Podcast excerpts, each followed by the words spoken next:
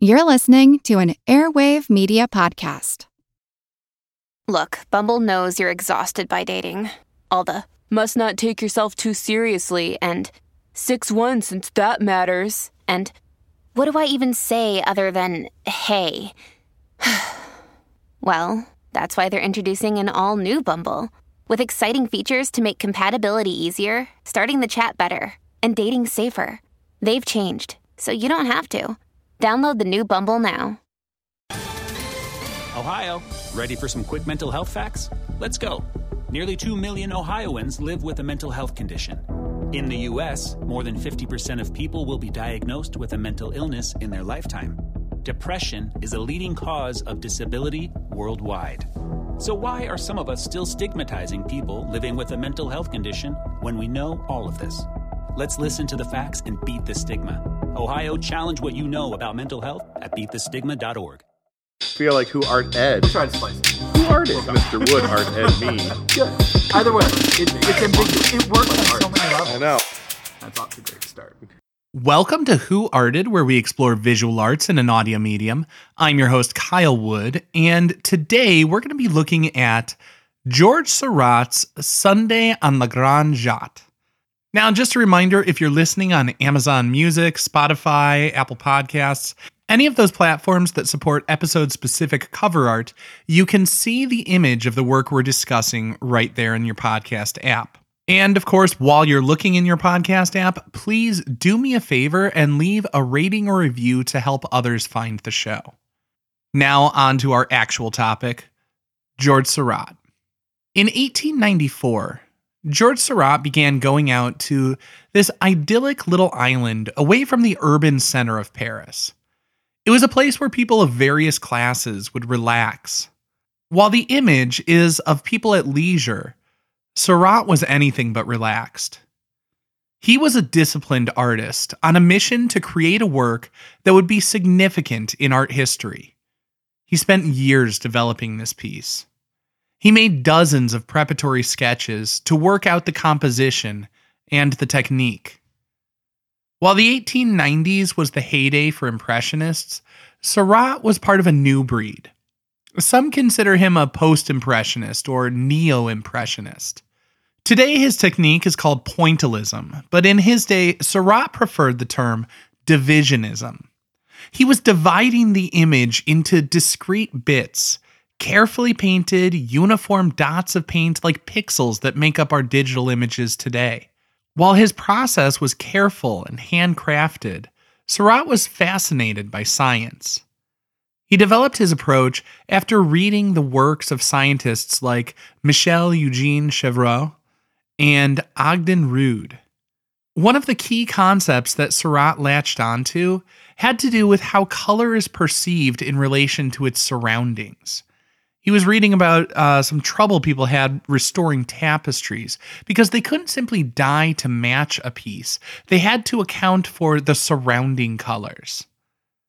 Seurat's idea was that dividing the image into these discrete dots of color and paying careful attention to the interaction of one color juxtaposed or placed next to another color, the painter could arrange combinations that would heighten the contrast and make the colors more vibrant.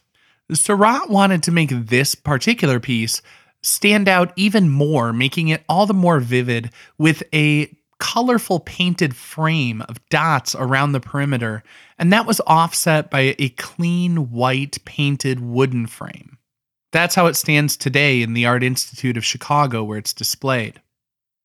Seurat was fascinated by the interaction of contrasting colors, but his work is steeped in other contrasts as well.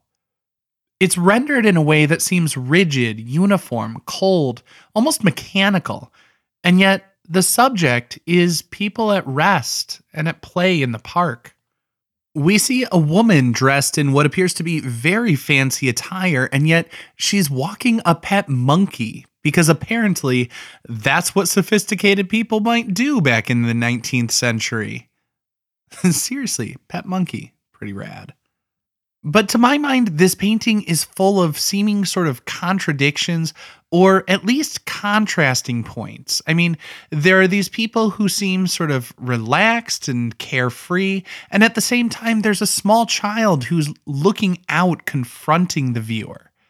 It was exhibited with the Impressionists, which I associate with that sort of quick, dashed off. I mean, it's the impression of what was in front of them, and yet it was so carefully and meticulously rendered. The subject is people in the park, sort of at rest from the modern urban industrial age of Paris, and yet it's rendered in this way that seems cold and almost mechanical. It's full of organic forms composed of neat and precise dots.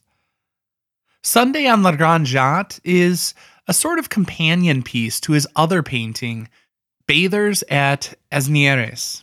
I don't know why I'm suddenly doing like a Spanish accent on that. I don't know, the Bathers piece. Now, the Bathers are the working class on the left bank, while Sunday shows the bourgeoisie on the right bank.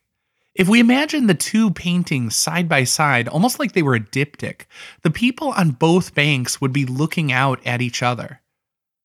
The bather in the water is looking out of frame. It seems like he's calling out. Within that painting on its own, it would feel a little unbalanced as it leads the eye out of the composition. But if we consider the bathers and Sunday, like I said, almost as a diptych, the bather appears to be calling out to the people on the other bank. This action is mirrored in a way by the woman fishing on the Sunday painting. In both compositions, we see this mirroring, this sort of symmetry with the poses of figures laying on the ground. Interestingly, while the bathers are soaked in bright sunlight, the bougie people on Sunday on the Grande Jatte are in the shadows of the trees. Now, Seurat was interested in the notion of people of different social classes meeting and mingling in this bucolic retreat. He wanted to show the contrast of those people of different social stratas um, coming together in this park. There's this beautiful sort of symmetry and harmonious balance that's achieved between these two works and these paintings and this sort of juxtaposition of these different people just as there's this harmony in the arrangement of the contrasting colors within his work. And one other contrast, I mean, this piece was quintessentially modern. I mean, he, he was trying to make a modern piece, but at the same time, he was inspired by a historical piece. Seurat was inspired by a relief sculpture on the Parthenon, but he didn't want it to be historical. He wanted to paint everyday people, but with a creative approach meticulously rendered to elevate an ordinary Sunday afternoon into something historically significant. And I'd say it worked. I mean, here we are looking at it 125 years later. This concludes this week's episode of Who Arted, part of the Airwave Media Podcast Network. If you found this tolerable, please leave a rating or review on your favorite podcast app. You can find images of the work being discussed this week and every week on social media at Who Arted Podcast on Twitter, Instagram, and TikTok, and of course on the website whoartedpodcast.com. Podcast done.